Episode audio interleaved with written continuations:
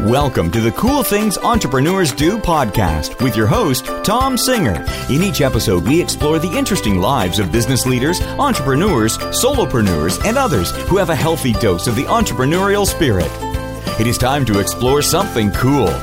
Now, here is your host, Tom Singer. Hello, hello, and welcome to another episode of Cool Things Entrepreneurs Do. Thank you so much for pulling your chair up to the Cool Kids table. As many of you know, if you're regular listeners, I started this show four and a half, gosh, almost five years ago because I wanted access to really successful people who were doing cool things. Because I don't know a lot, but I do know that success leaves clues. And I will tell you what, when we get a chance to interview some of these people, like today's guests, and they tell us about their path, uh, you know what they did, they always leave a nugget, an idea, a theory, and an and and something inspiring along the way, and all of us can learn from that. So we are now up to episode number four hundred and sixty-three, and I am excited about this episode because today we have Ryan Spong, and Ryan is the founder of Foodee. He's also a Canadian. I love having the Canadians on the show because the, the stereotype is true. The Canadians are the nicest people on the planet. So, Ryan, welcome to Cool Things Entrepreneurs Do. Thanks, Tom. Yeah, I'll start by saying something like, "I'm sorry," uh, but uh, yeah, thank you very much for for having me on. So I don't really read the bios that the PR people send me. I like to let you sort of describe what is your business and what do you do. So tell us about Foodee. Yeah, let me um, let me start by giving you a tiny bit of background, and uh, you know I think that'll put it in context. That I noticed that uh, as I was reading through your bio, that uh, we had a, a, similar start to entrepreneurship. I uh, I too started as a, a busboy in a restaurant, and uh, I don't know what it is about restaurants, but uh, you do get sort of a a take, I think, on on customer service certainly and customer experience. Uh, but that began for me about an eight year uh, career in, in restaurants, I guess you'd call it, but basically just as a waiter and a, a caterer, putting myself through undergrad, that kind of thing. Uh, you know, I graduated. I, I, spent some time in finance uh, that that culminated in uh, uh, some a more formal career, I guess, on Wall Street as an investment banker. Um, but I've been in entrepreneurship for the last 12 years or so, and, and most of my companies to date have been bootstrapped. But uh, the one that I still own that's bootstrapped is a group of restaurants. So, you know, lo and behold, here I am, you know, at, at, at 40 back in the restaurant game where, where it sort of, you know, began for both of us. um, and that's kind of what led me to Foodee. Um, I spent, you know, half of my career in restaurants, half in, in corporate offices. And uh, here I am, the CEO of Foodee, which is a business that bridges this world. So at, at Foodee, we're a software platform uh, that allows corporate buyers, and this is admins and EAs and so forth, who buy food for large groups of people uh, to manage that spend. So a, uh, a good way to think about it would be more like DoorDash for business. So where that experience kind of falls apart in app, let's say we're ordering on a Friday night on a food delivery app for five or six people, it starts to get pretty complicated. Uh, uh, our software is uh, basically tar- targeted at kind of 10 to 500 person groups where one person's uh, responsible for coordinating all that. Um, yeah. So, so what led you? You said you were in investment banking for a long time. I always find it interesting when somebody is sort of in in an industry like that where it's sort of you know i mean that's the, the the top of the world that's sort of the top of the food chain in business. I'm always amazed when people walk away from that. So what led you into this world of entrepreneurship? Yeah you know uh, i think entrepreneurship uh, it, it's a calling right? Uh, you either you either hear the call or you, you don't hear the call. And and uh, you know as a young man i think i was probably um, didn't didn't hear the call loudly enough. I would say uh, I knew I wanted to be an entrepreneur at some point in my life. You know, I could hear the sort of faint ringing of that. Um, when I graduated from undergrad, I got a, a job on a, a, trading desk uh, uh, at a bank. So I was trading during the uh, during sort of the internet uh, 1.0 bubble. You know, this is like 99, 2000, 2001. Um, when when everything came to a crashing halt in 2001, I went back to business school. And I thought at that point, you know, that the, the call had gotten a little bit louder. I thought, I'm going to go to business school and I'm going to round out, uh, you know, strategy and marketing. I'm going to learn about how to become an entrepreneur. Um, but what happens, you know, if you're a certain type of person, and I'm kind of a type A personality, is you get around all these other type A personalities in business school, and you're either trying to become a consultant, you know, and work at McKinsey, or you're trying to become an investment banker. And, and uh, with my background in finance, I just went straight for those investment banking jobs. Uh, and before you knew it, I'd been recruited. You know, I had a got a great job uh, with the, with a British bank, but down in New York. And uh, you know, I, I, didn't think anything of it. I didn't have a second guess. It was the best job, literally, that came out of that school. And uh, but what happens is, you know, you, for me anyway, I'm I'm two and a half, three years into that career, and I'm looking around, and I couldn't see anybody I wanted to be. Mm. You know, it's just that simple. You know, my my my boss was a great guy. Um, but he had no life. You know, he was working just as hard as I was. You know, hundred hour weeks. Uh, um, you know, and, and his boss was making more money and even working more hours and, you know, nice people, but not the life that I, I wanted. And I think what you realize when you get to Wall Street too, is that people are there to make money for their, for its own sake. You know, they want to be around it. They want to get some for themselves. Uh, the thing about entrepreneurship is that you can do something that you really, really like, that you're really passionate about, you know, that you really enjoy, or that is really meaningful, values based, uh, and the money comes from that, but it's not the reason for it, it's the result of. You know, it's really interesting that you say that because I spent a lot of my career with my ladder against the wrong wall. I, I was a corporate sales and marketing guy. I, I did well. I, I, won awards. I won trips. you know, I was uh, moving the bottom line, you know, for the company and yet at the same time i just never felt really fulfilled i never felt like i was doing what i wanted to do and, and now the last 10 years i've worked for myself and i have i've just sort of developed my own thing my, so my daughter went to undergrad at one of the top undergrad business schools in the united states and her sophomore year freshman sophomore year uh, she had uh, one of the guys she knew who was a little bit older was doing an internship in Austin, Texas. And so she was home for the summer. So she hung out with this guy and we invited him. Uh, my daughter's boyfriend came down to visit and they were all friends. And so we all went out to dinner. And later that night, my daughter texted me and she said, Justin said you're the most interesting person he's ever met. Now, my, my daughter can be a smartass, right? So I thought there was like a follow up line to that. And so, like 10 minutes later, I'm like, and? And she goes, No, that's what he said. And I said, Why would he say that? And she said, Justin said you're the only person he's ever met who invented his own job. Which is really sort of what I did. I mean, I created my own job as a uh, professional speaker and a corporate trainer. And I love what I do. I get to go in, it's different every time big companies, small companies, associations, and it's always different. And I feel so fulfilled. So when you were talking about looking around saying, I don't see anybody here that I want to be like. That's the way I felt in corporate America. So it really resonated with me. You know, that's such an interesting point that you you mentioned. You know, I think, and this might be a theme. Uh, you know, when we talk about that that that uh, that distance between you know potential uh, and action. Uh, I think the thing that people think about entrepreneurship or what paralyzes them is this fear and uh, you know, one of the messages I wanted to get across today is just just what you talked about. Is that you know, uh, people ask me, "Oh yeah, you know, you're an entrepreneur. You've been an entrepreneur for 12 years. I've got three kids and one on the way in September." Which, wow, wow, four four kids. that's that's a lot of kids. By the way, yeah, that the third, the fourth one was a surprise. They, they know what uh, causes. They know what causes that now, Ryan. yeah, yeah, I'm going to take care of that cause. Actually, speaking of that, uh, shortly there, shortly after September. But uh, but you know, having kids and having responsibility and and uh, you know mouths to feed and all that kind of stuff. I get the question sometimes from my buddies. You know, don't you find it risky? You know, you're you're sort of responsible for you know, and not even just your own paycheck, but all your employees and all this kind of stuff.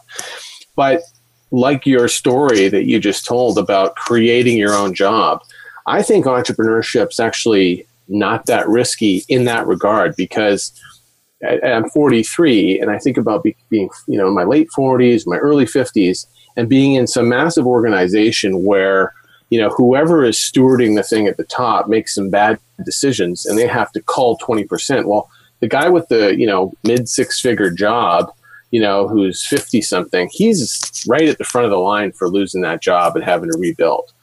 But when you're an entrepreneur, the cool thing about it is that uh, you, you have successes and you'll have failures, but you have a playbook that makes you able to go out and create anything you want. You will always, always have a job. Yeah, absolutely. And that's, I mean, that's what happened to me. I got laid off on April 1st, 2009. And uh, first of all, the irony of right. being laid off on April 1st has never been lost on me. But, but second of all, April 2009 was the bottom of the Great Recession. I mean, there were no jobs. That was the worst of the worst. And I just decided that was it. You know, uh, you know, my boss called 50% of her company off the payroll that day, and I was part of it. And that was fine. She saved the company. It's bigger than ever, and, and, and she has continued to do well, but it didn't help my situation. And so I decided on that day, I didn't have to make the big giant salary. I just needed to get by and I needed to be fulfilled. And so I was 42 when I started. Somewhere around 50, I decided, you know what, I can make this more fun. And at 50, I decided I was going to make age 50 to 75 the best years of my life. And I've just started saying yes to things. And I do have down years and I do have times where I think, what am I doing? I'd be better off back as a corporate marketing director. And yet, at the same time, I'm happier and more, fulfilled than I've ever been. So, you've been doing this for a long time now. What is it that you love about entrepreneurship?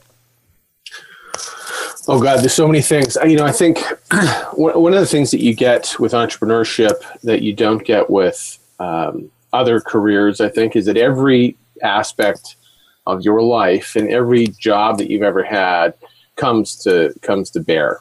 Uh, so, you know, if you decide to take the leap into entrepreneurship and you start following that path, it's really a snowball going down the hill you know, and I'll give you an example. Um, you know, my my first job out of undergrad, uh, it was uh, in the stock brokerage, but my first job there was in the call center. Yeah, so I had the headset, I had the you know the whole script. You know, thank you for calling, blah blah blah, getting paid nine bucks an hour or whatever it was. Um, it was actually I got it through a temp agency because I have an English lit undergrad. so, which, which English lit finance, same thing. Yeah, you know, quick digression. I remember my dad, who's a, a, an operations management guy, came to my English lit undergrad ceremony, and he said, shook my hand, said, "You know, congratulations, super proud of you. Well, what are you going to do for for a job?" and I remember thinking, "Oh yeah, right, I got to get a job." The job, yeah. So my yeah. my my oldest daughter just graduated from Carnegie Mellon University, and uh, she has oh, a congrats. degree in business administration and a double degree in history. And I think it's great because she loves history and she decided she was going to minor in it just because she loved it. And the head of the history department said, you know, it's like two or three more classes and you can make it your a second major. And one of those classes was the history of business, so she could get double credit for it. And so it was really only two extra classes. And uh, what's so funny is is that you know all my friends are like, why why did she get a minor in history? As if somehow that was horrible. I think it's the greatest thing in the world. If you love something, put it in there, work it in. Yeah, you know the the, the English lit like base. I kind of you know was a a, a uh, early twenties kind of moment where I had this Dead Poet Society type teacher who was oh, like, "Oh, you know, Captain, my Captain." Yeah, exactly. You should switch. I mean, I was in physics. I switched over to English lit. Anyway, that's a whole other story. But uh, I, I do find that that base is helpful in business. Like the written word, you know, how much communicating you do in business uh, it's it's basically the only thing I do all day. I, I, mean, I still go back to English like language classes uh, just to like tighten up emails, you know, like all the way back. Anyway, so uh, point is, uh, you know, when I was in that uh, call center job at the bank, I thought, oh man, this is the worst. You know, this is. I mean, after a few months. Uh, and I never thought I'd have to draw on that experience again it was another 15 years or so before I became an entrepreneur. And of course, the first thing that we had to do at Foodee was set up our customer service system, right? So I'm going drawing back to those days, looking at headsets and how those stations were set up and all that kind of stuff. So I think one of the things that I love about entrepreneurship is uh, if you're if you're listening and, and you started the hour by saying you know people drop clues those clues are everywhere and can positively impact your business.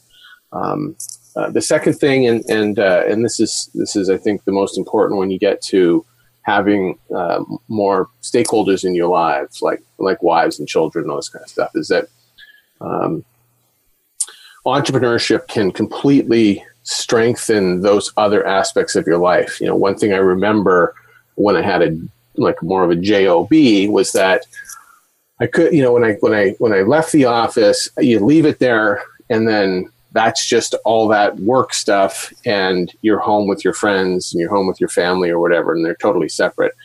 Entrepreneurship never sleeps, right? So you're going to be when you're building your business, uh, and for those entrepreneurs that are listening, you know this you, Sunday morning, you know Sunday at soccer, you're you're you're hoping that your kid doesn't look at you while you're on, you know on your you're on your handheld when they score the goal because you're working the whole time. Um, but the cool thing about it is that they don't have to be separate. If you choose uh, and, and and work on entrepreneurship that you uh, that enriches your life, you can uh, bring that into the other aspects of your life. And I'll, I'll, just give you a quick example of that, and then we'll, we'll move on. But so you know, we wanted to uh, buy a, a, vacation property, right? Uh, somewhere to go, get the kids out of the city, and so we bought this farm.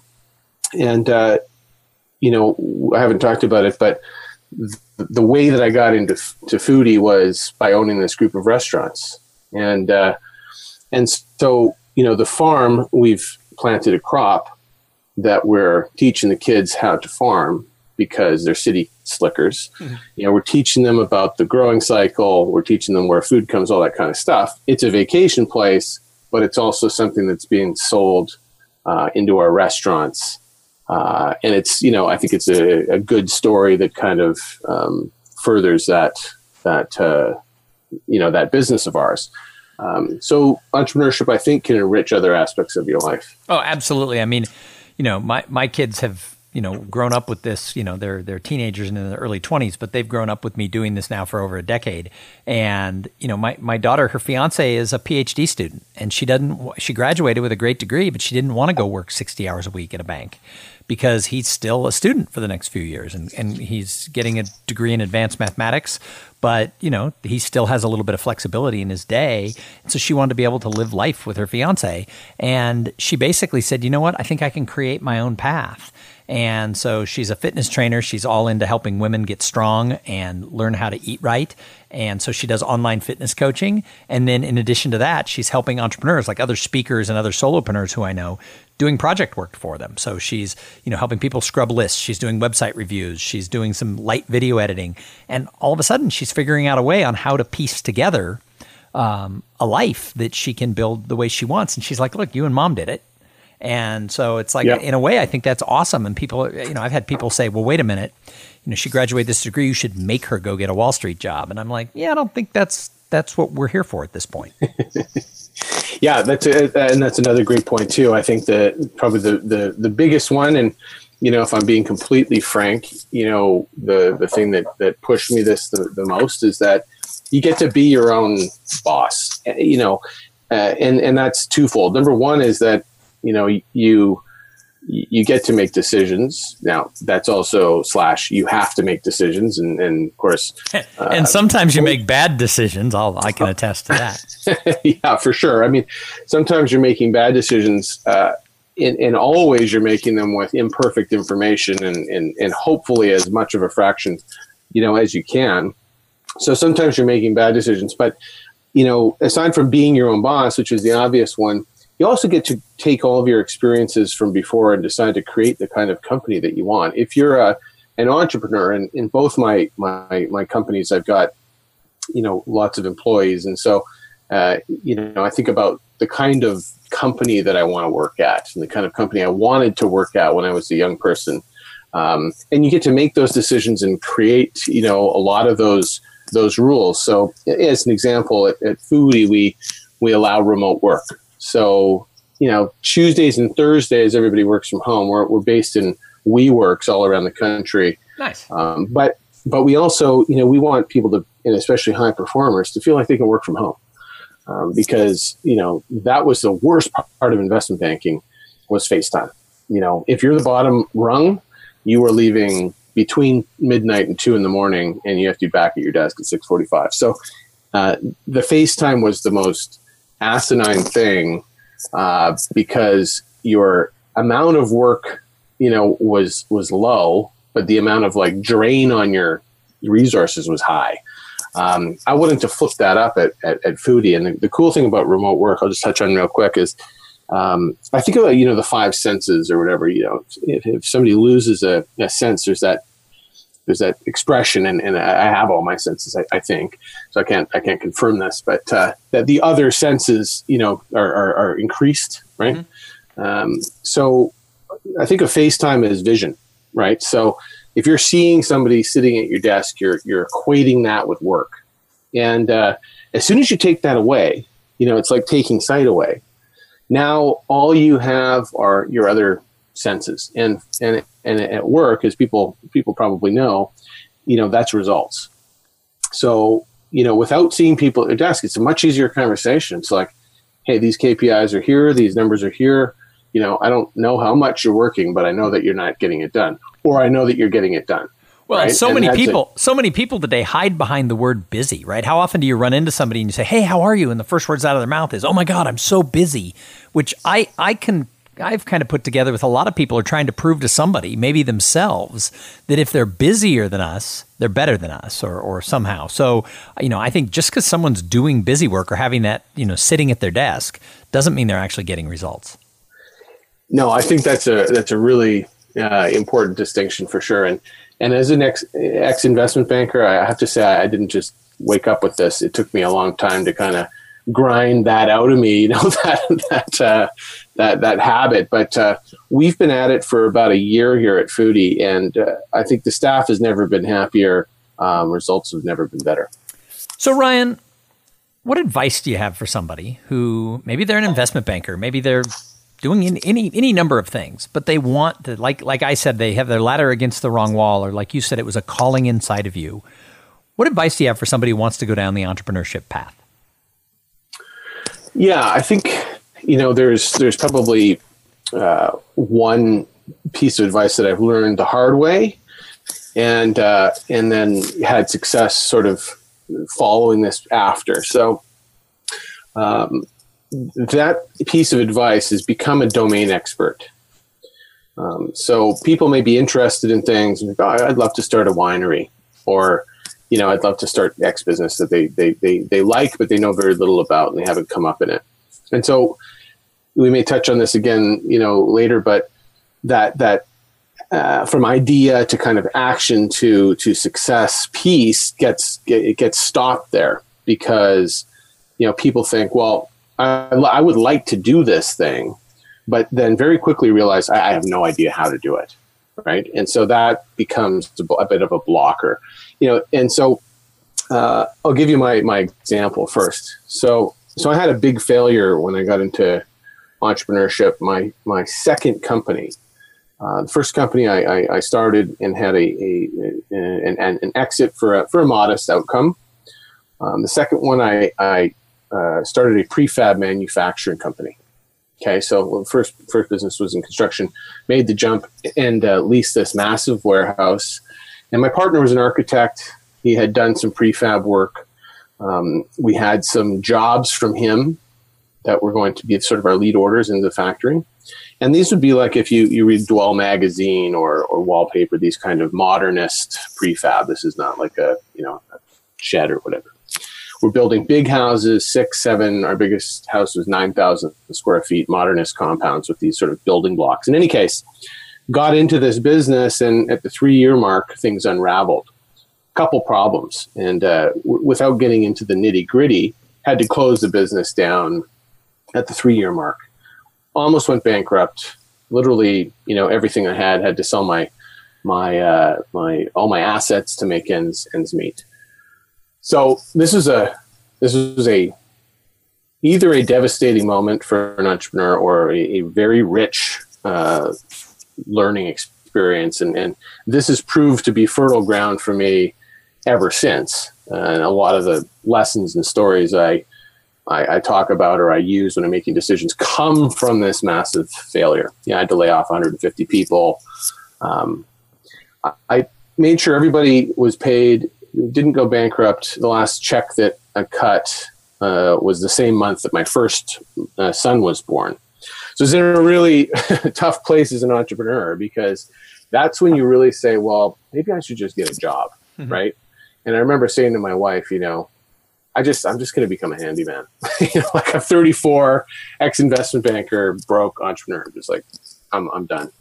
And my wife, you know, she's a super supportive woman and always has been. And in that in those moments, was sending me sort of these inspirational entrepreneurship quotes and stories of, of successful folks that had had failures. And it, at the time, it's really difficult to listen. But in any case, I, I did get back on the on the horse, and you know that's another story. But but the reason why, if I go back, the fundamental reason why that business failed is because I wasn't a domain expert. I had not had a failure to date. I had gone through a, a successful finance career. I'd had a successful outcome. I thought I could do anything. So, um, so become a domain expert. Uh, there are so many uh, little things, little decisions that can take you off course. There, of course, are huge ones that will take you off course, but thousand little ones. And if you're not a domain expert, you just have no playbook. So when I when I'm getting asked, you know, uh, how do I start this business? My first question is, have you done this? Right? Like, have you had a job in this? Like, go and uh, you know work in this sector because somebody else can pay for those mistakes that you're making while you're learning. Uh, you know, my partner and I have an expression that wisdom's expensive and it's better to borrow than to pay full price. and uh, and so you can do that if you're working in, in in that business for a long time. Of course, the other piece of advice, and it's related, is don't be an island. So the other real big contributing factor to that that that failure that I, that I talked about is that I thought I knew everything, and I never had anybody around that was going to give me any advice. Okay, so uh, I, I, was I was alone. I was making these decisions. I was inexperienced, but I was also not asking people what they thought. And uh, before you knew it, I was over my skis. So this kind of village of gurus idea that uh, that people talk about, uh, that's a big thing for us at Foodee. We've got an incredible board of directors, but we've also got lots of great advisors that we can lean on when we're thinking about how to how to make decisions. So that's kind of a transition into the next question. So I love to ask the people who come on the show about this because one of the things that I do is I go in and I work with companies and teams and we talk about what I call the paradox of potential. Because Ryan, we get really excited when we start a company, we have so much potential, or, or we hire a new person. We hire Becky and we think, oh my God, she is going to transform this business. And then a year later, we're transitioning Becky out of the company. Well, how come? There was potential. Why didn't she work out? Well, because potential does not equal results. There is a gap between potential and performance and results. And so I love to ask the, the entrepreneurs who come on this show, why do you think? I mean, obviously, having been an entrepreneur for almost a decade, you've seen you've seen people come and go. Why do you think some people get farther across that gap between potential and performance and other people fall into the abyss? Well, you know, when I think about uh, employees and what we so let me let me let me start by saying that if you've got a, a, somebody on your team that is not living up to your potential, uh, you the, the the team lead has done one of two things wrong, right? So you've either hired poorly, or you haven't given them all the tools they need to be successful. But either way, it very rarely comes down to that person, right? Because um, so so so when when we're hiring you know, I, I have sort of this acronym, and I want to make sure that people that join my team uh, have GAME. Okay, so G A M E. That's how kind of how I remember uh, how I remember what I'm looking for. but all of my questions in my interviews uh, tend to follow uh, a path towards these four things. So one is that you're looking for people that are goal oriented. Okay, and and that's obvious. You, you, get lots of people talking about that, but it, it, show me a time when you've you've set a goal for yourself and you've gone to achieve it right? Not dreaming i would like to do this i thought about that. Show me a time where you did it right? And so that's why i think people are uh, enamored with with uh, other other aspects other than work you know? Oh i i climbed you know mount everest. I mean that is a very good indication that you've got somebody who can put one foot in, the, in front of the other you know literally. Um, so uh, A is accountability, and uh, I think accountability in in uh, in work is is the same in life. These are fundamental uh, things that your parents taught you, that your friends taught you, that you developed internally, and these are things that cannot be taught. Um, so so are, are, are, are, folks in interviews talking about I or we? You know, they're talking about successes like they own them or not, and that's a, that's a really easy one to test for. Uh, M is mindset. So I think growth mindset is is a massive. Um, uh, let's call it like a like a steepener in terms of a, like trajectory. Right? If you've got somebody that's a lifelong learner, and I noted in your bio that you were a couch potato, Thom, but uh, but now you take every opportunity you can to learn. You know, you can see it in people's eyes, and you can ask them, you know, questions about their personal life again to figure out whether or not these are lifelong learners or whether these people have a fixed mindset right? How much TV is this person watching? okay, uh, and then the final one is empathy. So E is for empathy, and um, you know, I, I, I love the book Radical Candor. That's sort of uh, a book that uh, uh, one of my employees sent me and said, "Hey, this is how you lead. Uh, you should read this book." So that was cool. Uh, reading through it, I, I, found myself nodding and agreeing because hmm. I think that's how I, I, like to think of it. But you cannot have a teammate, you cannot have a, um, a leader that does not have empathy.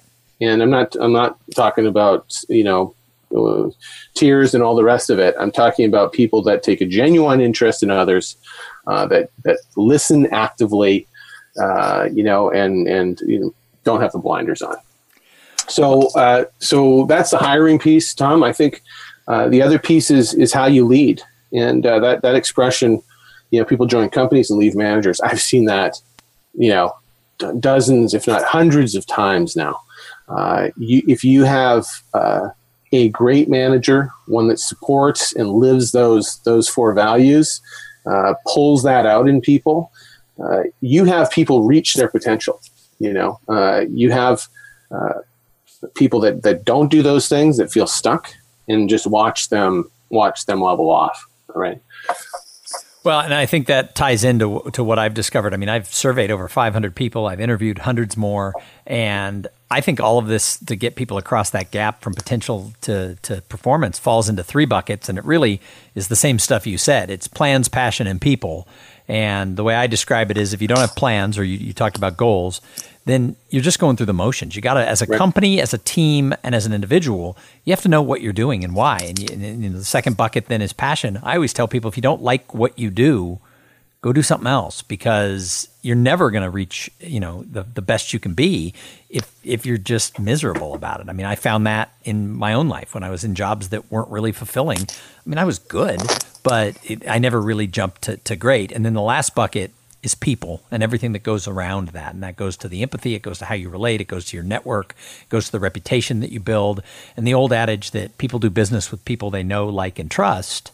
You know, you were talking about people leave managers. I mean, that's it's true for clients, it's true for employees. You know, in, we're in a world where no, the the cliche of people doing business with, with people they know, like, and trust, it's more true than ever because it used to be to get to know you, Ryan, was a process. And along the way, like and trust would come along or it wouldn't, but there was a process involved. Now we're all trying to fast forward. We're all into likes, links, shares, and follows. And somebody listens to this podcast and they're like, "Oh, I know Ryan Spong." Well, well, no, they don't. They they know a 35 minute conversation that you had, you know, with some yoho podcaster. And so we all think we know people because we now have access like we've never had. So I, I, joke that the definition of the word know has changed to know of or know about. And so it's harder to get to like and trust. But when it happens, it's more powerful than ever. And I think that sort of goes in some simpatico with what you were saying. Yeah, you, you know, uh, the the the the no part uh, I haven't I haven't spent a ton of time on, uh, so I, I, really like your take there the like and trust piece, you know, I was as a kind of uh, you know as, as entrepreneurs, you're going to take stuff with you. And one of my sales uh, sales leaders on the Foodee team and, and a friend of mine said, you know, salespeople will work for you if they like you, and and in sales particularly, I could see that. You know, it's a very kind of uh, outgoing, gregarious kind of thing and, and I took that a little bit further, and I think leadership in general is, is, is two things. One, one is for me is like and, tr- and the other is trust. But in like, I break it out into two things. One is that they they have fun coming to work, right? So they like you, they they enjoy their time, like it's fun, whatever that means for people. And that could be a bunch of different things, but also that they they respect the person that you are. They like the man or woman that they are following, and uh, they become sort of almost mentors through that through that, that initial attraction. Like the other piece around trust is also I break it into two things. On the trust side, you know, they want to trust that you can do your job. They're looking at their leadership. They're saying, okay, I trust these guys to get it done. But the other piece of trust, too, is that they trust you with their career trajectory. So, you know, I, I think of, of companies as really being employment, is really being uh, a contract. Uh, obviously, there is an employment contract, but but but more of a, an, an unspoken one where you say, "Okay, I'm going to sign up. I'm going to build this company with you, and in return, I'm going to leave this company better than I came in." And so, if you have trust from your team that they're going to be better for knowing you, they're going to be better for having spent a period of their career with you, and they're going to be on a steeper trajectory or the right trajectory, whatever that goes. Um, then you've kind of got that that you know uh, leaving managers uh, problem licked. no, I, I, I, think I think you're right. I'm sitting here nodding because I'm thinking that was very profound, and I need to uh, when I'm promoting this uh, podcast, I need to tell people to go back to like you know minute 37. the profound stuff was all in like minute 36, minute 37. So, Ryan, I've actually got a couple more questions for you, but before we get to the last questions, I've got to thank the sponsor of this episode. So, this episode is brought to you by Podfly Productions. Podfly takes the time, oh yeah, and the headache out of creating your own podcast. They set you up with the right equipment, training, and guidance to ensure that you're going to sound amazing. Podfly does all the heavy lifting and the technical work so that you can focus on creating great content, growing your audience, and interviewing really cool people like Ryan Spong. Hey, if you want to start a podcast, and I know some of you do, jump over to podfly.net slash cool things and check out the special offer that they have for the listeners of this show. So, Ryan, I call this show Cool Things Entrepreneurs Do. What's the coolest things you're doing with Foodee right now?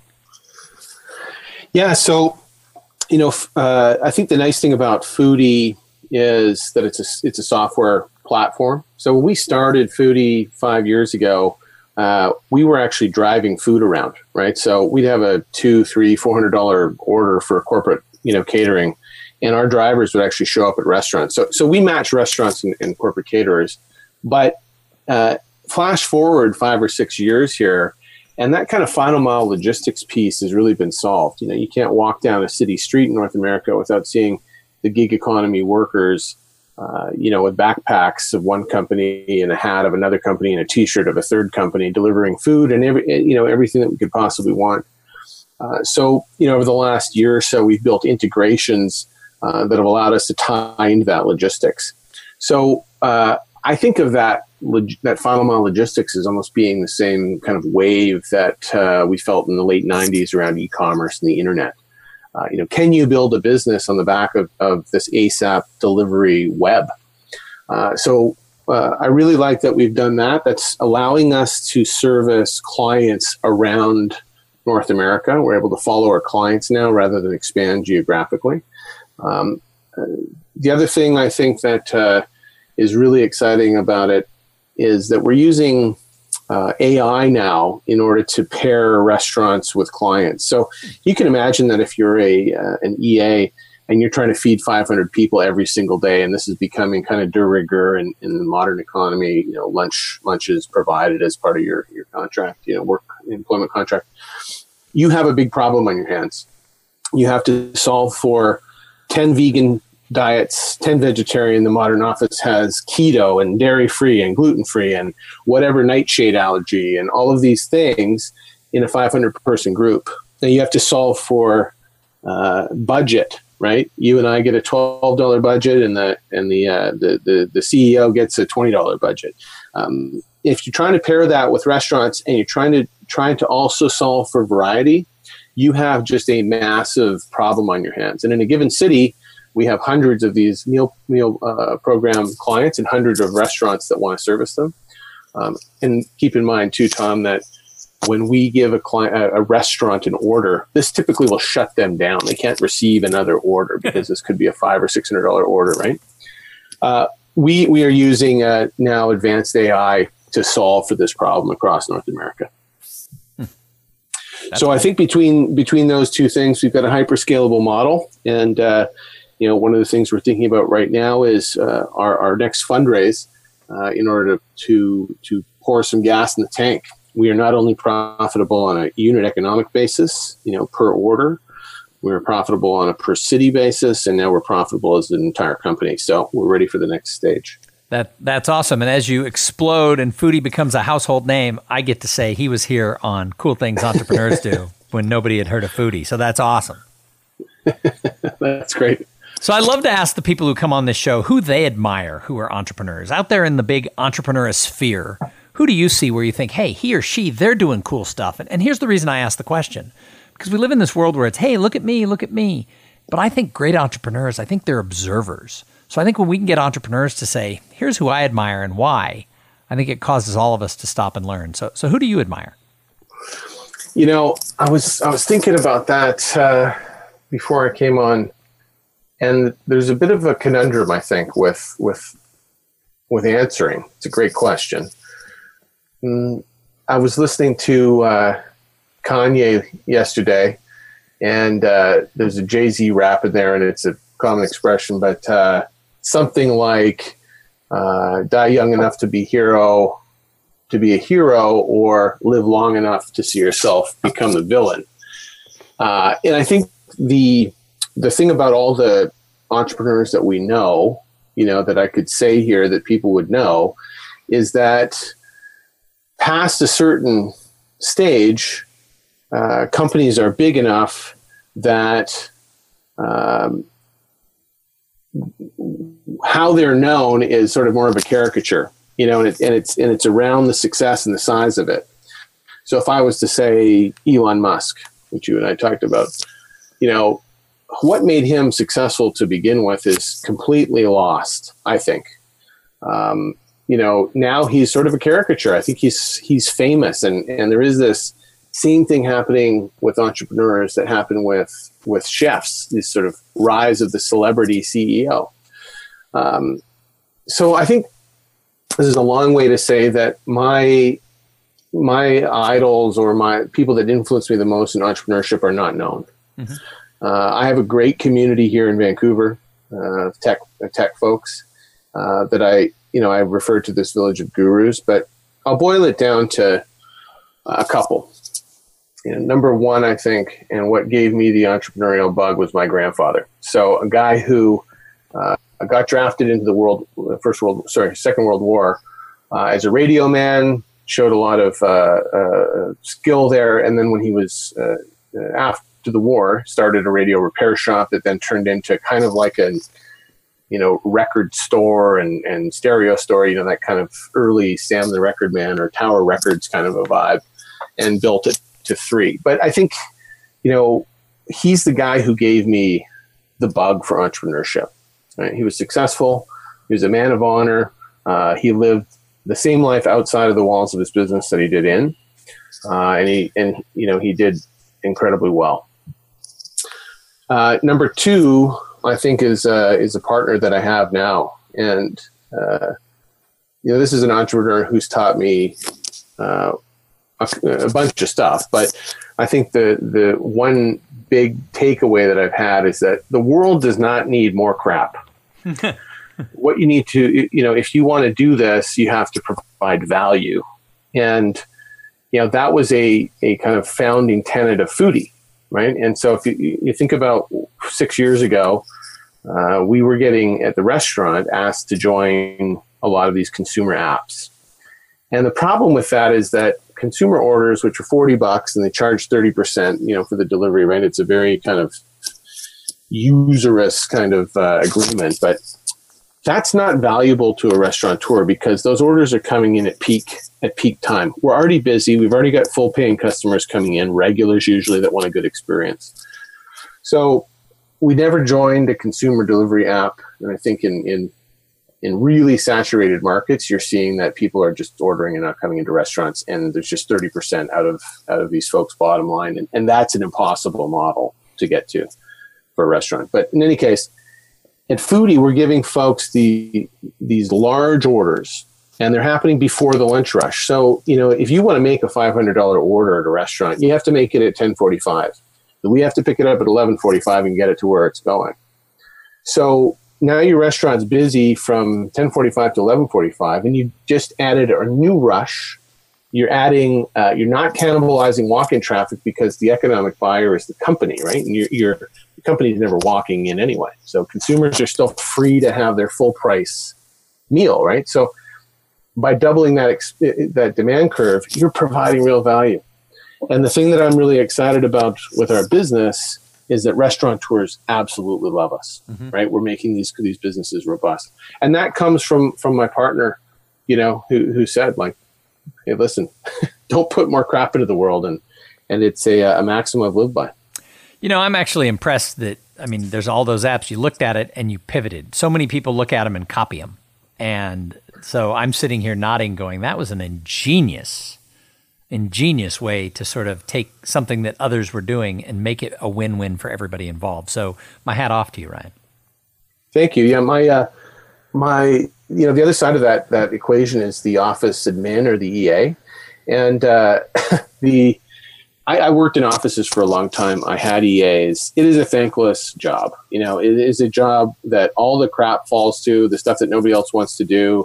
You know, and it it I know this because I had them, but uh, also my mother was an executive assistant in EA for pretty much her whole career, you know, and you know, having good bosses and having bad bosses maybe makes the difference, but in general, I think that's a really tough job that people don't celebrate. And uh, you know, we have an expression in in uh, at, at Foodee internally, which is turn the office admin into the office hero. You know, we really want to celebrate them. So I think you can find business models that that provide real value to your stakeholders. You know, the rest is uh, the rest is is icing. So, Ryan, the last question I ask everybody who comes on the show is, is what do you do to give back to the greater good? Because I think if we're fortunate, and I think if you get to be an entrepreneur, really, we are fortunate, you have to find some way to, to give back. And everybody does it in different ways. So, so what do you do? You know, we've, uh, I, have had this thought a lot about volunteerism. And, uh, there's a, there's sort of this spectrum I think when you when you think about giving back and on the one side it's it's it's physically yourself showing up and volunteering. You know which I've done and, and certainly did as a, kid and and uh, even at Foodee we have a, a program internally uh, where we go and and uh, uh serve food at the Union Gospel Mission. Uh, you know that hands-on approach I think is an important part of giving back.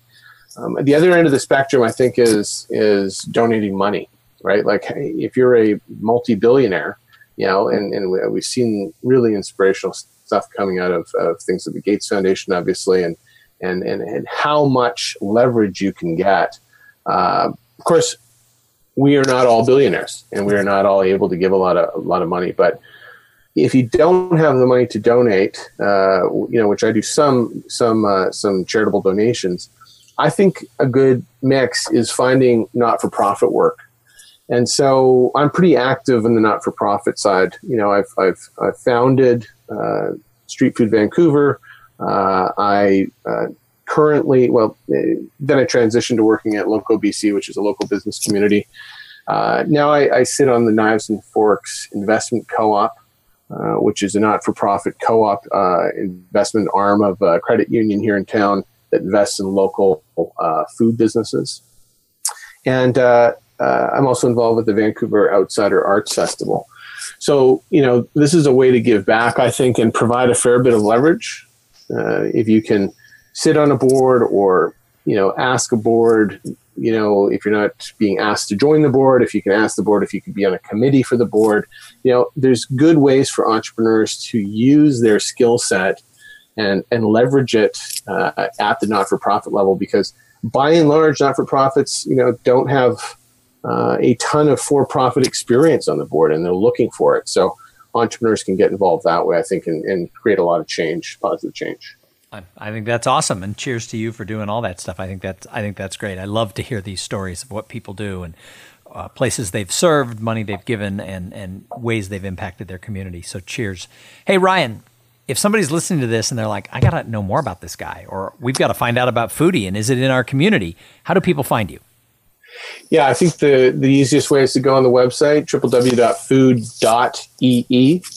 Uh, you know, you can see everything you need there. Of course, you can follow us on LinkedIn, uh, Twitter, and, and, uh, and Instagram as well.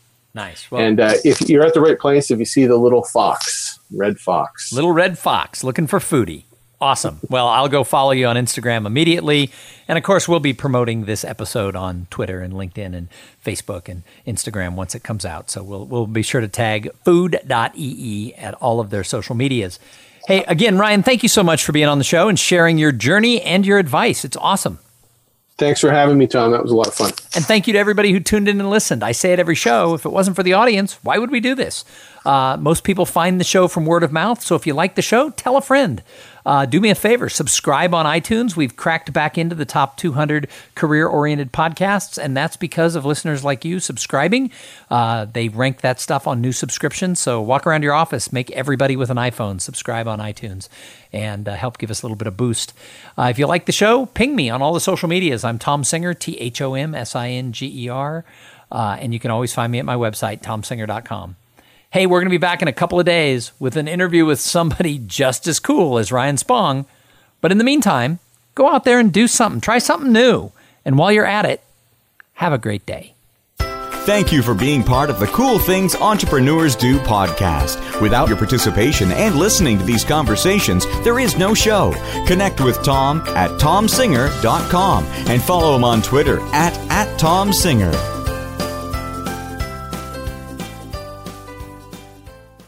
This podcast is a part of the C Suite Radio Network. For more top business podcasts, visit c-suiteradio.com.